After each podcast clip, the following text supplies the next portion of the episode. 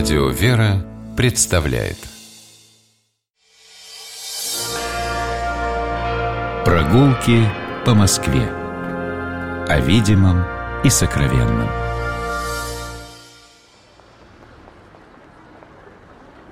Дорогие слушатели, здравствуйте, меня зовут Алексей Пичугин. Мы гуляем по Москве. По нашей столице мы гуляем вместе с москвоведом, историком Игорем Горьковым. Здравствуйте, Игорь. Здравствуйте, Алексей. Здравствуйте, дорогие друзья. Вновь мы стоим возле стен Высокопетровского монастыря. Через святые врата заходим внутрь. Мы уже неоднократно это делали с вами.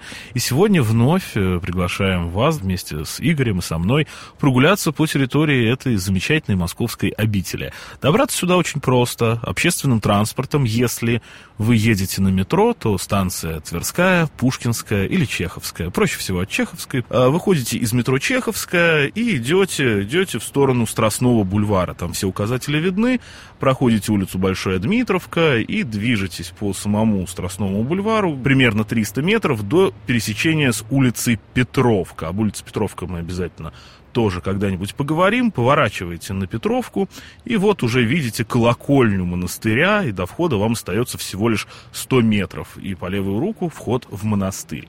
И мы вместе с Игорем Горьковым заходим внутрь через святые ворота, как раз практически под колокольней проходим и оказываемся на территории монастыря. И видим храм, который посвящен а, преподобному Сергию Радонежскому. Мы уже, кстати говоря, Игорь, с вами в свое время обсуждали, что Сергиевских храмов здесь довольно много. Это и храм Сергия Радонежского в Крапивниках, это храм внутри э, монастыря, это и храм не сохранившийся Сергия в Пушкарях. Вот перед нами еще один храм э, Сергия Радонежского в Высокопетровском монастыре на сей раз. Я думаю, что это не случайный факт. Э, дело в том, что здесь когда-то, ну, правда, по противоположному левому берегу начиналась дорога, которая шла дальше в Троице-Сергиеву Лавру, в обитель преподобного Сергия. И не случайно недалеко отсюда на самотеке стоит э, храм Святой Живоначальной Троицы, который с начала XVII века, по крайней мере, был подворьем Троицы Сергиева монастыря в Москве. Э, почитание преподобного Сергия было э, всегда в Москве очень развито, потому что, конечно, Московская Русь создавалась по благословению Радонежского игумена. Но в Петровском монастыре появление Сергиевского храма связано было с вполне конкретными событиями, которые произошли в конце XVII века. Мы знаем, что в 1689 году, во время того политического противостояния, которое э, шло между царевной Софией и стрельцами, с одной стороны, Петром Алексеевичем, тогда одним из соправителей московского государства, будущим императором всероссийским, с другой стороны. 1689 э, год является своеобразным рубежом. Петр бежит э, в Лавру под защиту монастырских стен, спасается там, и это троицкое сидение дает ему фактически бескровную победу, потому что за несколько месяцев, которые Петр провел тогда в Лавре как паломник, Э, находившийся под защитой святых стен и самого преподобного Сергия, вся практически московская знать переезжает к нему. И эта демонстрация показывает Софье, что она проиграла. И Петр возвращается в Москву победителем, не только сохранив свою жизнь, но и став фактически единоличным правителем государства российского. И вот в память об этом своем чудесном спасении он в монастыре, который с детства знал и любил, монастыре, где молилась его мать, где лежали тела его дедушки, его дедьев, Ивана и Афанасия, он строит замечательный трапезный храм. Но очень интересно, Алексей, если мы с вами сейчас мысленно переместимся в Троицу Сергиеву Лавру и посмотрим на другой такой же храм трапезный преподобного Сергия в Лавре, мы убедимся, что эти храмы являются, по сути, братьями-близнецами. И вот, хотя цвет того храма, который в Лавре более богатый, нарядный, э, но, тем не менее, по архитектуре они очень похожи. Петр э, строит храм трапезный в Лавре, но он же строит трапезный храм Высокопетровской обители. Храм этот очень интересно сделан.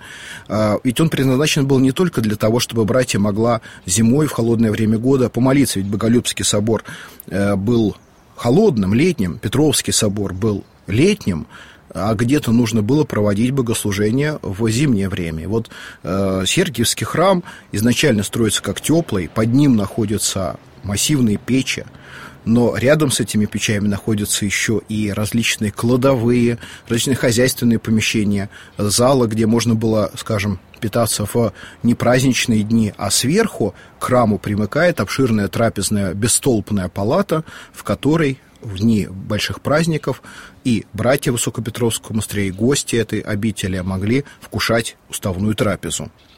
Но есть еще и третий этаж. Третий имеется в виду снизу.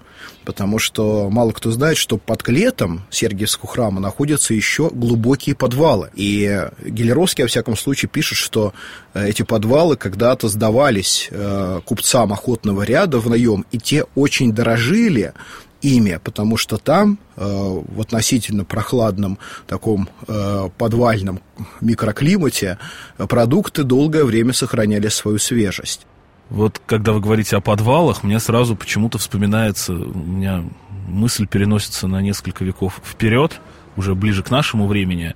Здесь в первой половине 20 века, после революции, Высокопетровского монастыря открылась новая страница. Его а, де юра не было, а де факто он существовал. И вот такая вот тайная, полуподвальная его история, она тоже заслуживает внимания. Давайте поговорим теперь о ней. Что же это за время такое было? Вернее, что за время, мы понимаем, революция. А вот что же было с монастырем? Почему он стал центром притяжения такой и российской, и московской тайной монашеской э, православной жизни? Да, Алексей, спасибо за этот вопрос. На самом деле, конечно, городской монастырь, э, находившийся внутри э, шумных улиц, не мог, наверное, быть похожим на Оптину пустынь, э, на Засимову пустынь или какие-то другие пустынные монастыри России, где как раз формировалась традиция старчества. Надо сказать, что действительно монастырь в 20-е годы становится одним из духовных центров Москвы, хотя формально монастырь был закрыт, но храмы продолжали действовать как э, подворье. И руководил этим подворьем епископ Сергиевский Варфоломей Ремов, замечательный архиерей, который до этого был руководителем Московской духовной академии. И надо сказать, что он был учеником засимовских старцев. А Засимову пустынь называли в начале века Второй Оптиной.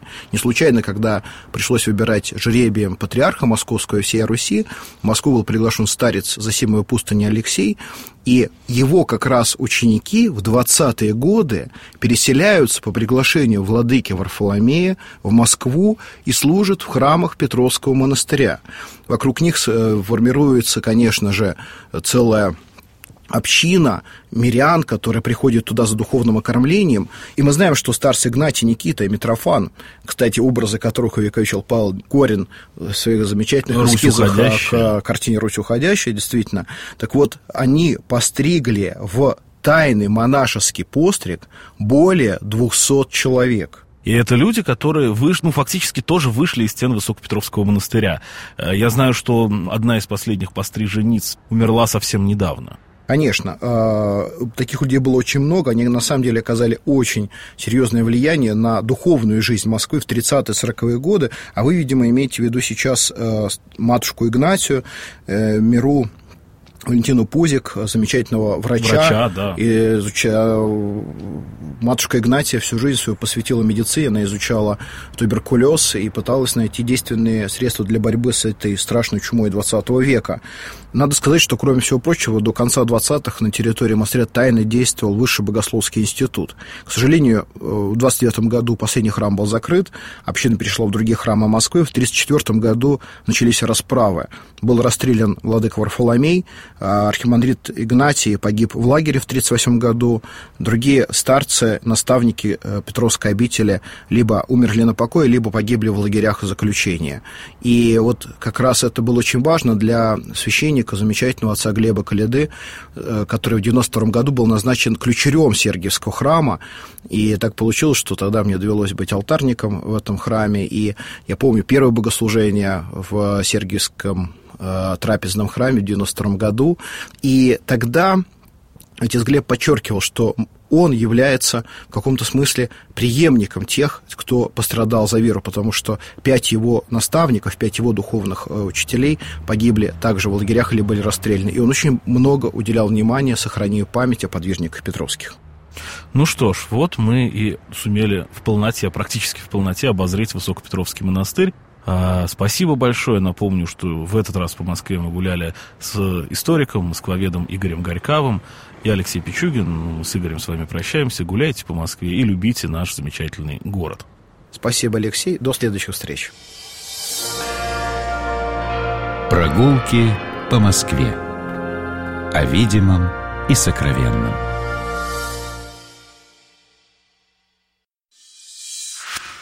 Программа «Прогулки по Москве» произведена при поддержке Комитета общественных связей правительства Москвы.